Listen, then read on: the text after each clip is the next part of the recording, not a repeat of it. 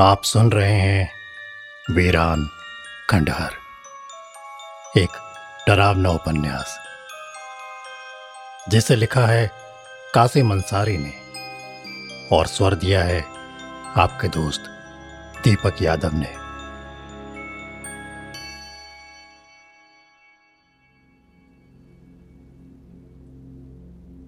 रात गहरी थी और हाड़ कपा देने वाली ठंडी हवा ने एक तरह से अब तूफ़ान की जगह ले ली थी।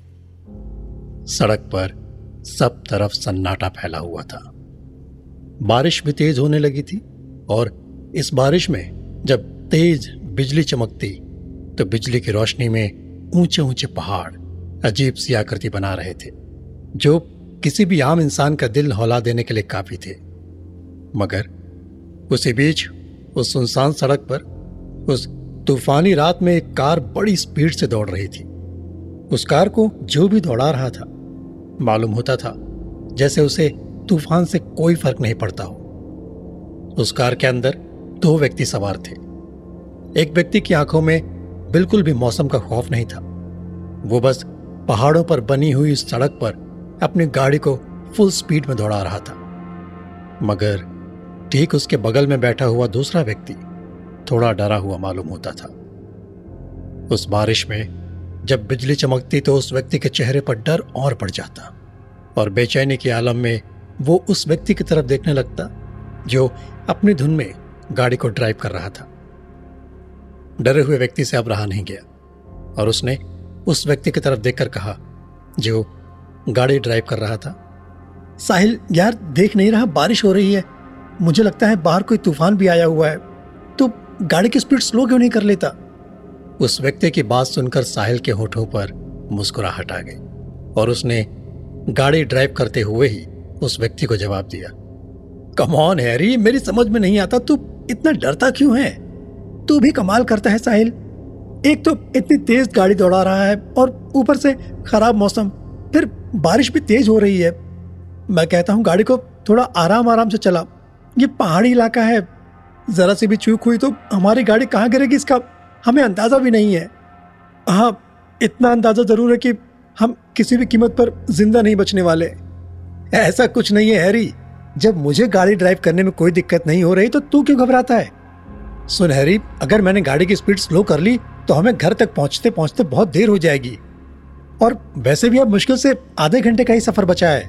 गाड़ी धीमे चलाने का कोई फ़ायदा नहीं और मौसम को देखकर मुझे ऐसा लग रहा है कि अभी तूफ़ान हल्का हुआ है। अगर इसी बीच हम कहीं रुक गए और तूफ़ान ने अपना ज़ोर पकड़ लिया तो हम फिर फंस कर रह जाएँगे। तू तो ऐसे बातें कर रहा है जैसे तू कोई बहुत बड़ा मौसम वैज्ञानिक हो। मौसम वैज्ञानिक नहीं मेरे दोस्त, मैं पहाड़ी इलाके का ही रहने वाला हूँ। बचपन से इस तरह के मौसम का आदि रहा हूँ, मुझे कोई दिक्कत नहीं होगी। अगर तुझे ज़्यादा डर लग रहा है तो अपनी आँखें बंद करके बैठकर सोने की कोशिश कर। तू भी कमाल करता है यार साहिल। तुझे लगता है कि सिचुएशन में मुझे नींद आ जाएगी? तो फिर अपना मुँह बंद कर और मुझे ड्राइविंग करने दे। साहिल की बात सुनकर हैरी ने अपनी कलाई पर बंधी हुई घड़ी पर नज़र डाली। यार, रात के दो बज गए हैं साहिल। कब पहुँचेंगे हम तेरे पुलगा टाउन? हैरी ने ये अल्फाज बोले ही थे, तभी अचानक हैरी बुरी तरह से चीखा। साहिल, सामने कोई है? हैरी की इस तरह चीखने से साहिल बुरी तरह से घबरा गया। गाड़ी की स्पीड वैसे ही बहुत ज़्यादा तेज थी और उसने स्पीड ब्रेकर दबा दिए। जैसे ही उसने स्पीड ब्रेकर दबाए, गाड़ी का संतुलन पूरी तरह से डगमगा गया और वो उछलकर एक तरफ़ गिर गई। उनका एक्सीडेंट हो चुका था। साहिल और हैरी को अब कुछ भी होश नहीं रहा था। सब कुछ इतना अचानक हुआ कि उन दोनों को सोचने और समझने का मौका ही नहीं मिला। कुछ देर बाद साहिल को ऐसा महसूस हुआ जैसे कि कोई उसके शरीर को हिला रहा है। साहिल की आँख अचानक खुल गई। और वो बड़ी फुर्ती से उठकर बैठ गया और पागलों की तरह इधर उधर देखने लगा। तभी उसके कानों में एक लड़की की आवाज़ टकराई। घबराओ मत, तुम बिल्कुल सही हो। तुम्हें ऊपर वाले का शुक्र अदा करना चाहिए कि इतने खतरनाक एक्सीडेंट के बाद भी तुम्हें कुछ नहीं हुआ। बहुत गौर से देखने पर साहिल ने देखा कि वो एक पेड़ के नीचे खड़ा हुआ था और उसके आसपास कोई भी सड़क मौजूद नहीं थी। बारिश अभी भी हो रही थी बिजली अभी भी कड़क रही थी और उसे उस लड़की का चेहरा साफ़ साफ़ नहीं दिखाई दे रहा था। अंधेरे की वजह से उसका चेहरा उसे धुंधला दिखाई दे रहा था। साहिल ने उस लड़की की धुंधली आकृति की तरफ़ देखते हुए कहा हमारा एक्सीडेंट हुआ था मैं मैं, कहाँ हूँ? तभी अचानक उसे कुछ याद आया और उसने बड़ी फुर्ती से उस लड़की से फिर सवाल किया मेरा दोस्त हैरी कहाँ है? घबराओ मत। तुम्हारा दोस्त सही सलामत है। शायद तुमने देखा नहीं, ठीक तुम्हारे सामने ही नीचे लेटा हुआ है। शायद वो बेहोश है।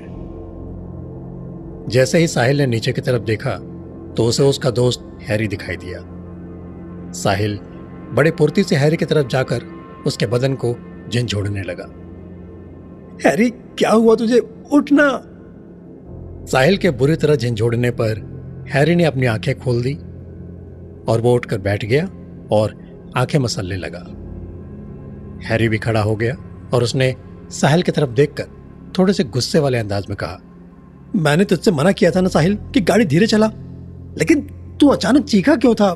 आखिर तुझे ऐसा क्या दिखा जो तेरे हालत से चीख निकल गई?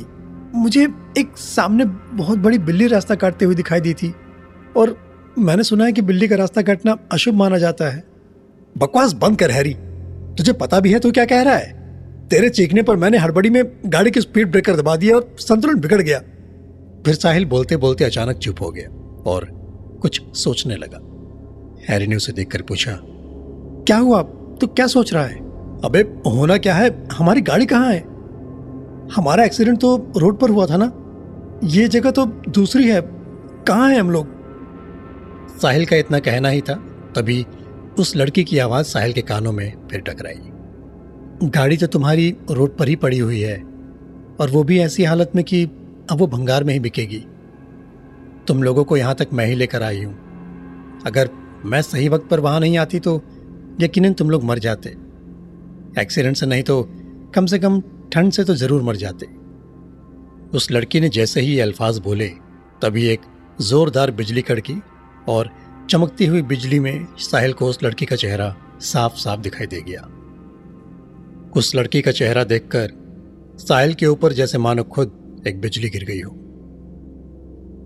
वो लड़की हसीन और खूबसूरत थी, जो इस वक्त काले लिबास में थी, जिसकी उम्र ज़्यादा से ज़्यादा बीस या बाईस साल लग रही थी। उसने इतनी खूबसूरत लड़की इससे पहले अपनी ज़िंदगी में कभी नहीं देखी थी, मगर इस वक्त हालात दूसरे थे, इसलिए साहिल ने अपने जज्बातों को फ़ौरन काबू कर लिया। अचानक साहिल को कुछ याद आया और वो अपनी जेब को टटोलने लगा और मुँह ही मुँह में बड़बड़ाने लगा। ओह शिट यार मेरा मोबाइल तो कार में ही रह गया। साहिल ने हैरी की तरफ़ देखकर कहा हैरी क्या तेरी जेब में तेरा मोबाइल है? नहीं यार मेरा मोबाइल चार्जिंग में ही लगा हुआ था। हैरी की बात सुनकर साहिल सोच में पड़ गया और वो सोचने लगा कि वो अब घर वालों को कैसे इन्फॉर्म करेगा।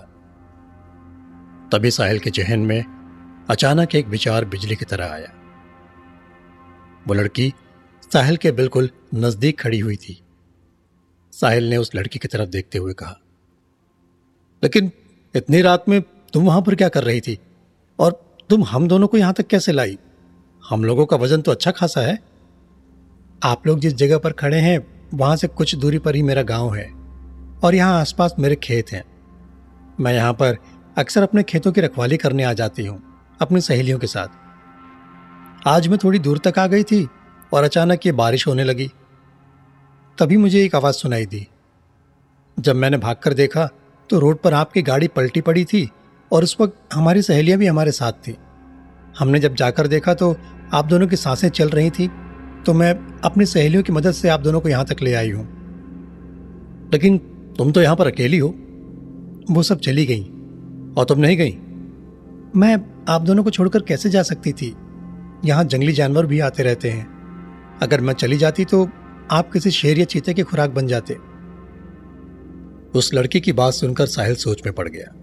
पता नहीं क्यों, उसे उस लड़की की बात पर यकीन नहीं आ रहा था। तुम्हारा नाम क्या है? मेरा नाम लाइबा है और यहीं पास में मेरा घर है। तुम्हारे घर में तुम्हारे अलावा और कौन कौन है? कोई नहीं, सिर्फ़ मेरा बड़ा भाई है। तुम्हारा बड़ा भाई तुम्हें इतनी रात में इस जंगल में अकेले भेज देता है? मैंने आपसे कहा ना कि हमारे यहाँ पर खेत हैं और आज मेरे भाई की तबीयत थोड़ी खराब थी, इसीलिए उनकी जगह आज मैं आ गई। और मैं अकेली नहीं आई थी। मेरे साथ मेरी सहेलियाँ भी साथ में थी और मुझे देर सिर्फ़ आप लोगों की वजह से ही हुई है। अगर मैं भी अपनी सहेलियों के साथ चली जाती तो आप ज़िंदा नहीं बचते। उस लड़के की बात सुनकर जिसने अपना नाम साहिल को लाइबा बताया था, साहिल खामोश हो गया और वो हैरी की तरफ़ देखने लगा। हैरी दोनों की बातें बहुत गौर से सुन रहा था। साहिल ने एक बार फिर लाइबा की तरफ़ देखकर कहा, जो अंधेरा होने की वजह से अभी भी उसे साफ़ साफ़ नहीं दिखाई दे रही थी। तुमने कहा, यहीं पास में ही तुम्हारा घर है। मैंने कुछ गलत नहीं कहा। यहीं पास में ही मेरा घर है। यहीं पास में ही एक छोटा सा गाँव है जिसका नाम माओ गाँव है, जो बहुत खूबसूरत है। लेकिन मैंने तो ऐसे किसी गाँव का नाम नहीं सुना तो इसमें मेरी कोई गलती नहीं है। और अगर तुम्हारे सवाल जवाब खत्म हो गए हो तो मैं अब आप लोगों से कुछ पूछूँ। वैसे, कायदे से सवाल जवाब तो मुझे करना चाहिए। लेकिन अजीब बात यह है कि तुम मुझसे ही सवाल जवाब किए जा रहे हो। एक तो मैंने तुम दोनों की जान बचाई और ऊपर से तुम मुझसे ही उल्टे सवाल कर रहे हो। लाइबा ने थोड़े गुस्से भरे अंदाज में साहिल से कहा अरे, आप तो बुरा मान गए। हम तो बस अपनी तसल्ली के लिए आपसे पूछ रहे थे। पूछो, क्या पूछना चाहती हो? आप दोनों कौन हैं और कहाँ जा रहे थे? मेरा नाम साहिल है और ये मेरा दोस्त हैरी। मैं यहीं पास का रहने वाला हूँ। लेकिन मेरा दोस्त इस जगह पर पहली बार मेरे साथ आ रहा है। बेचारा मेरी वजह से मुसीबत में फंस गया। साहिल ने ये अल्फाज बोले ही थे, तभी अचानक तूफ़ान ने तेज़ी पकड़ ली और हवा भी ठंडी चलने लगी। साहिल का रोम रोम ठंड के मारे काँप गया। जब उसने हैरी की तरफ़ नज़र दौड़ाई तो उसने देखा कि हैरी का भी यही हाल था। तभी अचानक लाइबा ने उन दोनों से कहा, अगर आप बुरा ना माने तो आप लोग मेरे साथ चल सकते हो। तूफ़ान बहुत तेज है, सुबह आप लोग अपने घर चले जाना। साहिल ने सवालिया नज़रों से हैरी की तरफ़ देखकर कहा, हमें क्या करना चाहिए? हैरी जो अब तक साहिल के करीब आ चुका था साहिल की तरफ़ देखकर कहा, हमें इसकी बात मान लेनी चाहिए साहिल। लड़की सही कह रही है। जिस तरह से हवाओं का ज़ोर उठा है, मुझे लगता है कि तूफ़ान बहुत भयानक रूप लेने वाला है। कार की एक्सीडेंट से तो हम लोग बच गए, लेकिन यकीन मानो, शायद इस तूफ़ान से नहीं बच पाएँगे। ठीक है, साहिल ने उस लड़की से कहा, कहाँ है तुम्हारा गाँव? उस लड़की ने अपने पीछे आने की ओर उन दोनों को इशारा किया और वो दोनों उसके पीछे पीछे चलने लगे। सच तो ये था, वो तीनों चल कम, भाग ज़्यादा रहे थे। लगभग बीस मिनट के बाद साहिल और हैरी को कहीं दूर रोशनी नज़र आने लगी। साहिल समझ गया। लगता है लाइबा का गाँव नज़दीक आ चुका है। लेकिन साहिल के लिए सबसे हैरत की बात यह थी कि तूफ़ान जो अभी कुछ देर पहले तक बहुत ज़्यादा भयानक था, अचानक थम चुका था। लेकिन ठंड अभी भी बरकरार थी। हवा थोड़ी सी अभी भी तेज थी, मगर उसे तूफ़ान नहीं कहा जा सकता था। थोड़ी देर के बाद साहिल और हैरी एक बस्ती के अंदर प्रवेश कर चुके थे। साहिल उस बस्ती को बहुत गौर से देख रहा था क्योंकि उस बस्ती के अंदर बहुत ही ज़्यादा अच्छे अच्छे और बेहतरीन मकान बने हुए थे। लेकिन वो बहुत पुराने दौर के बने मालूम होते थे। जिस तरह के वहाँ मकान बने हुए थे, इस तरह के मकान आज के दौर में नहीं बनते थे। और यही बात साहिल को बहुत अजीब लग रही थी। साहिल सोचने लगा कि लगता है इस गाँव में रहने वालों के ख्याल बहुत ही ज़्यादा पुराने हैं। अब उन तीनों के चलने की रफ्तार कम हो गई थी। साहिल और हैरी एक साथ धीरे धीरे चल रहे थे। मगर लाइबा उनसे थोड़ा आगे चल रही थी। साहिल ने उस गाँव को बहुत गौर से देखा। अच्छा खासा खुशहाल गाँव था। मगर साहिल के लिए हैरत की बात यह थी कि उस गाँव में सभी घरों में रोशनी थी। सभी घरों में लाइट्स जलती हुई साफ़ दिखाई दे रही थी। गाँव में सभी घरों से लोगों की आवाज़ें आ रही थी। कुछ बड़ों की, कुछ बच्चों की, कुछ बूढ़ों की, जैसे सभी लोग जाग रहे हैं। साहिल ने चलते हुए लाइबा से कहा, लाइबा, क्या तुम्हारे गाँव में कोई सोता नहीं है? सब लोग इतनी रात में जाग रहे हैं गाँव में तो सभी लोग इस वक्त तक सो जाते हैं। सोते हैं, वो क्या है ना कि हमारा छोटा सा गाँव है। आज गाँव में किसी न किसी की शादी होगी और किसी एक घर में शादी होती है तो पूरे गाँव में जश्न का माहौल होता है। कोई नई नवीली दुल्हन दूसरे गाँव से आई होगी ब्याह कर। आप महसूस नहीं कर रहे ये पकवानों की अच्छी अच्छी खानों की महक? और हमारे गाँव में रात में खाने की परंपरा होती है और ये परंपरा वर्षों से चली आ रही है। उनकी ये बात पूरी जैसे ही हुई। साहिल और हैरी की नाक में अच्छे अच्छे खानों की खुशबू टकराने लगी। और अचानक उन दोनों को भूख का एहसास होने लगा। और अब अचानक सर्दी का असर भी कम हो गया था। साहिल के चेहरे पर फ़िक्र दिखाई देने लगी और हैरी साहिल के चेहरे को भाप गया। चलते हुए उसने आहिस्ता से साहिल से पूछा, तेरे चेहरे पर अचानक ये फ़िक्र कैसी? क्या सोच रहा है तू? यार हैरी, ये परंपरा कुछ अजीब नहीं है। आमतौर पर तो गाँव में दिन में खाना पीना होता है। और यहाँ रात में ये सुनकर मैं थोड़ा फिक्रमंद हो गया हूँ। धीरे धीरे उन दोनों के सामने एक बहुत ही आलिशान महल नज़र आने लगा। महल देखकर साहिल और हैरी हैरत में पड़ गए। साहिल से रहा नहीं गया और उसने लाइबा से पूछ लिया, ये किसका महल है? महल कहकर, हमारी बेजती मत कीजिए, घर है हमारा। आइए। धीरे धीरे वो दोनों उस महल की तरफ़ बढ़ने लगे। साहिल दिल ही दिल में सोच रहा था। अजीब बात है कि उसके गाँव के करीब एक गाँव ये भी है और यहाँ पर एक महल भी है। ये तो उसने सोचा ही नहीं था। वो तो समझता था कि वो ही अपने इलाके का सबसे अमीर आदमी है, मगर इस माहौल को देखकर लगता था कि कोई और भी है। ये सोचते सोचते वो लोग उस महल के दरवाजे के करीब पहुँच गए। महल थोड़ी ऊंचाई पर एक पहाड़ी पर था और महल के नीचे की ओर गाँव वालों के मकान बने हुए थे। लाइबा गेट पर पहुँची और उसने एक तेज आवाज़ लगाई। दरवाज़ा खोलिए मैं हूँ लाइबा। उसका इतना ही कहना था कि दरवाज़ा किसी ने खोला। साहिल ने देखा कि दरवाज़ा बहुत लंबा था जैसे राजा महाराजाओं के दौर में होता था। दरवाज़ा लकड़ी का बना था और वो लकड़ी बहुत ही पुरानी थी मगर आज भी ताजी महसूस होती थी। दरवाज़ा खोलने वाला एक लंबा चौड़ा नौजवान था, जो सफ़ेद कपड़े पहने हुए था। उसने लाइबा को देखकर अपनी गर्दन झुका ली और उन दोनों को खा जाने वाली लाल लाल नज़रों से देखा। लाइबा ने उसकी तरफ़ देखकर कहा यह हमारे आज की रात के मेहमान हैं। जैसा आपका हुक्म। हैरी ने साहिल के कान में आकर कहा, यार ये तो कोई राजकुमारी लगती है। ऐसा तो हम फ़िल्मों में देखते हैं। साहिल ने हैरी से चुप रहने को कहा। लाइबा ने उन दोनों की तरफ़ देखा और रहस्यमय तरीके से मुस्कुरा दी। और फिर उसने उन दोनों को अंदर चलने के लिए इशारा किया और वो लोग अंदर चल दिए।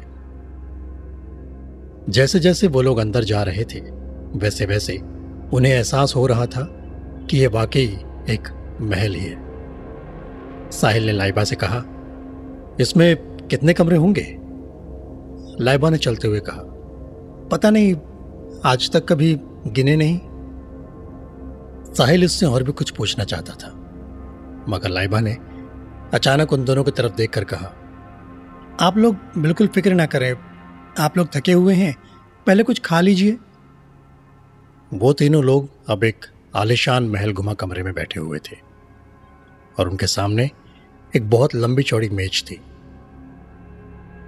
लाइबा ने ताली बजाई। जैसे ही उसने ताली बजाई कि वहाँ पर चार औरतें काले कपड़े पहने हुए आई, जिन्होंने लंबा लंबा घूंघट डाल रखा था और उसके सामने हाजिर हो गई।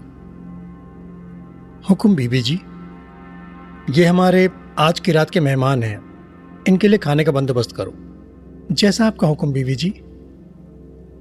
ये कहकर वो चारों औरतें चली गईं। कुछ ही देर में उन दोनों के सामने एक से एक लजीज पकवान हाजिर थे। और हैरत की बात थी, खाने में वो सब कुछ था जो उन्हें पसंद था। साहिल ने लाइबा की तरफ़ देखते हुए कहा, ये सारे हमारे पसंदीदा खाने हैं, तुम्हें कैसे मालूम? लाइबा मुस्कुराई और कहा, इत्तेफाक है, लेकिन चलिए काफ़ी अच्छा इत्तेफाक है। आप दोनों शुरू कीजिए। पहले खाना खा लीजिए, उसके बाद सवाल करिएगा। आप भी यही हैं और हम भी यही हैं। साहिल और हैरी को अब भूख बहुत तेज लगने लगी थी।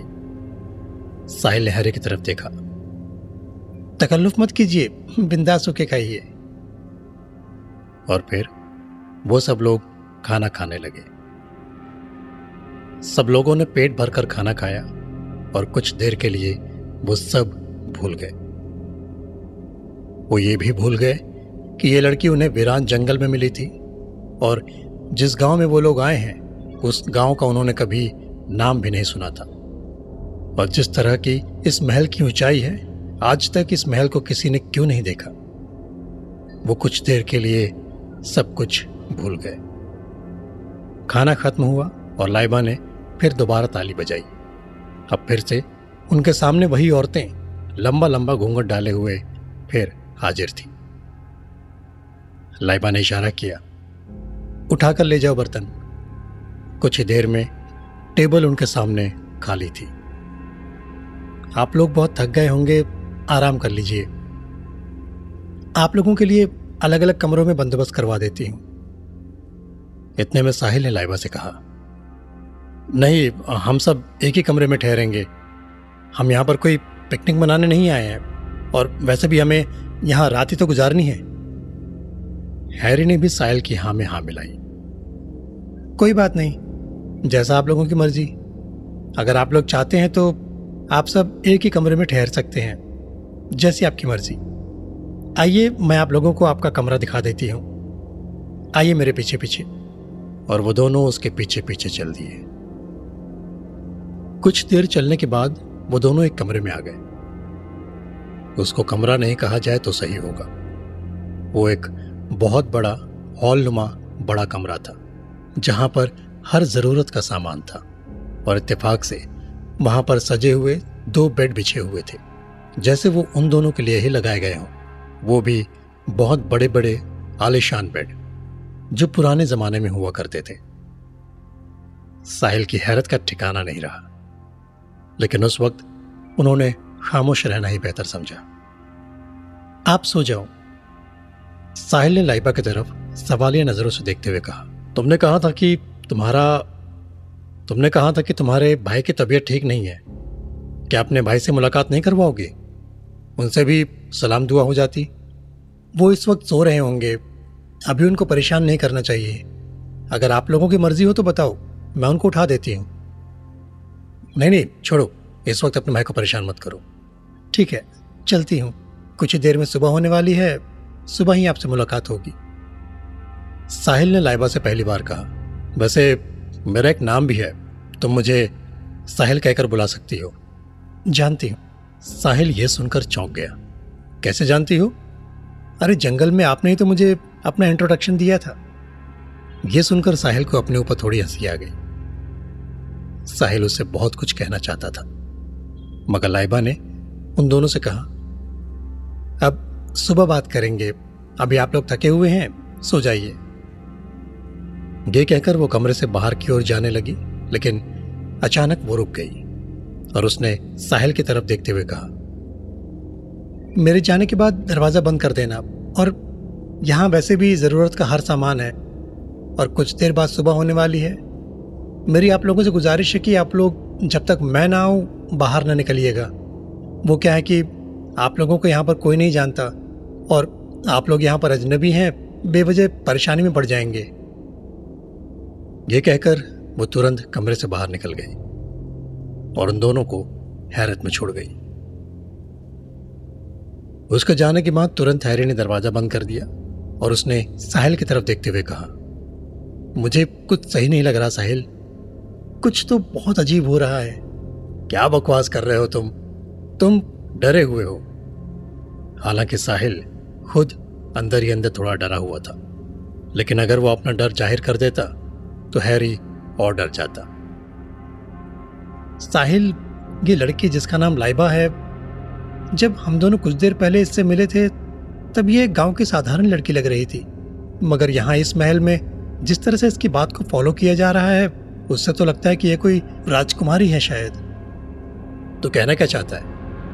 मैं सिर्फ़ इतना कहना चाहता हूँ मेरे दोस्त कि अब राजकुमारियों का दौर खत्म हो गया है। क्या तूने इस महल पर गौर नहीं किया? यहाँ पर आधुनिकता नाम की कोई चीज़ मौजूद नहीं है। देखो, इस कमरे को भी देखो। इस कमरे में जो रोशनदान है और जो भी रोशनदान यहाँ पर लगे हुए हैं, बरसों पुराने हैं। यहाँ पर कोई लाइट नहीं है, सिर्फ़ अंधेरा दूर करने के लिए मशाल जली हुई है। ऐसा पुराने वक्त में हुआ करता था। ऐसा लगता है जैसे कि गाँव आज के दौर से बिल्कुल अलग है? ऐसा कैसे मुमकिन हो सकता है दोस्त? अपने दोस्त की बात सुनकर साहिल सोच में पड़ गया। दिल तो मेरा भी यही कह रहा है कि कहीं ना कहीं गलत जगह पर हम आ गए हैं। लेकिन अब आ गए हैं तो देखते हैं कि क्या होता है। और वैसे भी सुबह होने ही वाली होगी। वैसे टाइम कितना हुआ है? साहिल की बात सुनकर हैरी ने तुरंत अपनी कलाई पर बंधी हुई घड़ी पर नज़र डाली। और उसने साहिल की तरफ़ देखते हुए कहा, इस वक्त रात के दो बजे साहिल। हैरी की बात सुनकर साहिल इधर उधर देखने लगा। तभी उसके दिमाग में एक तेज धमाका हुआ और उसके चेहरे पर हैरत और खौफ दिखाई देने लगा। साहिल के चेहरे की इस तरह की कैफियत देखकर हैरी भी घबरा गया और उसने तुरंत साहिल की तरफ़ देखकर पूछा, क्या बात है साहिल? अचानक तेरे चेहरे पर एक खौफ कैसा? साहिल धीरे धीरे कदमों से चलते हुए हैरी के पास आ गया और उसने हैरी की तरफ़ देखते हुए दोबारा पूछा, कितना टाइम बताया तूने? अरे यार, बोला ना, रात के दो बज रहे हैं. हैरी की बात सुनकर साहिल ने तुरंत एक नज़र अपनी घड़ी पर डाली, मगर उसकी घड़ी भी उस वक्त रात के दो बजा रही थी। वो हैरी की तरफ़ एक बार फिर देखने लगा और उसने उसी हैरत के आलम में हैरी की तरफ़ देखते हुए कहा, मुझे याद है कि जब मैं गाड़ी ड्राइव कर रहा था तूने उस वक्त मुझसे कहा था कि रात के दो बज गए हैं, हैरी। उसके बाद हमारा एक्सीडेंट हो गया और हमारी आँख जंगल में खुली। और जंगल से हमें यहाँ पर आए हुए कम से कम दो घंटे का टाइम तो आराम से बीत गया होगा। हमारा एक्सीडेंट होने के बाद हम कितनी देर तक बेहोश रहे, हमें नहीं मालूम। और अगर मान भी लिया जाए कि हम कुछ देर ही बेहोश रहे, तब भी लाइबा को हमें सड़क से उस जंगल तक ले जाने में थोड़ा बहुत वक्त तो लगा होगा, क्योंकि हम दोनों बेहोश थे। इस हिसाब से तो तीन या चार घंटे आराम से हो जाना चाहिए और सुबह हो जाना चाहिए। फिर हम दोनों की घड़ी दो ही क्यों बजा रही है? साहिल की बात सुनकर हैरी के चेहरे पर भी खौफ तारी हो गया। उसके चेहरे पर भी डर साफ़ साफ़ दिखाई देने लगा, लेकिन फिर उसने कुछ सोचते हुए साहिल की तरफ़ देखकर कहा हो सकता है हमारे एक्सीडेंट के बाद हमारी घड़ियाँ भी खराब हो गई हों। एक बार तेरी ये बात मान भी ली जाए तो कम से कम सुबह तो हो जानी चाहिए ना? ये सब क्या हो रहा है साहिल? मैं भी यही सोच रहा हूँ, हैरी। कि ये सब कुछ क्या हो रहा है? हम दोनों की घड़ी एक ही वक्त क्यों दिखा रही है? ये इत्तेफाक नहीं हो सकता कि हम दोनों की घड़ी एक ही साथ खराब हो जाए। और अगर ये इत्तेफाक हो भी जाए तो सुबह क्यों नहीं हुई? लेकिन अब किया क्या जाए? हैरी ने साहिल को घूरते हुए कहा, इंतज़ार, सुबह का? ये सुनकर साहिल खामोश हो गया और कुछ देर बाद उसने धीमी आवाज़ में कहा, तूने सही कहा साहिल, हमें सोने की कोशिश करनी चाहिए। मगर यार, अब नींद कैसे आएगी? वो तो मैं भी जानता हूँ, पर कम से कम थोड़ी थकावट तो उतरेगी। वैसे भी सुबह से हम लोग चले हुए हैं और अब थकावट हावी हो रही है। ये सुनकर हैरी ने भी महसूस किया कि उसका बदन थकावट से चूर हो रहा था और उन लोगों ने पेट भर के खाना भी खाया था। नींद तो आ नहीं रही थी, मगर लेटने को जी चाह रहा था। शायद तुम सही कहते हो, हमें थोड़ा आराम कर लेना चाहिए। बाद में देखते हैं कि क्या करना है। साहिल लेटे लेटे यही सोच रहा था कि उसके घर वाले किस कदर परेशान हो रहे होंगे। उसकी माँ कितना परेशान होगी। उन्होंने उससे कहा था कि रात का सफ़र मत करना, मगर वो नहीं माना था। काश वो अपनी माँ की बात मान लेता। फिर वो लाइबा के बारे में सोचने लगा। सच में, उसे लाइबा एक बहुत ही रहस्यमयी लड़की लग रही थी, और जब से वो लड़की उसको मिली थी, तब से कुछ तो अजीब हो रहा था। बस, उसकी समझ में नहीं आ रहा था कि क्या अजीब है, मगर उसको कुछ अजीब सा महसूस हो रहा था। ये सोचते सोचते साहिल कब नींद की वादियों में चला गया पता ही नहीं चला। वो दोनों गहरी नींद सो गए।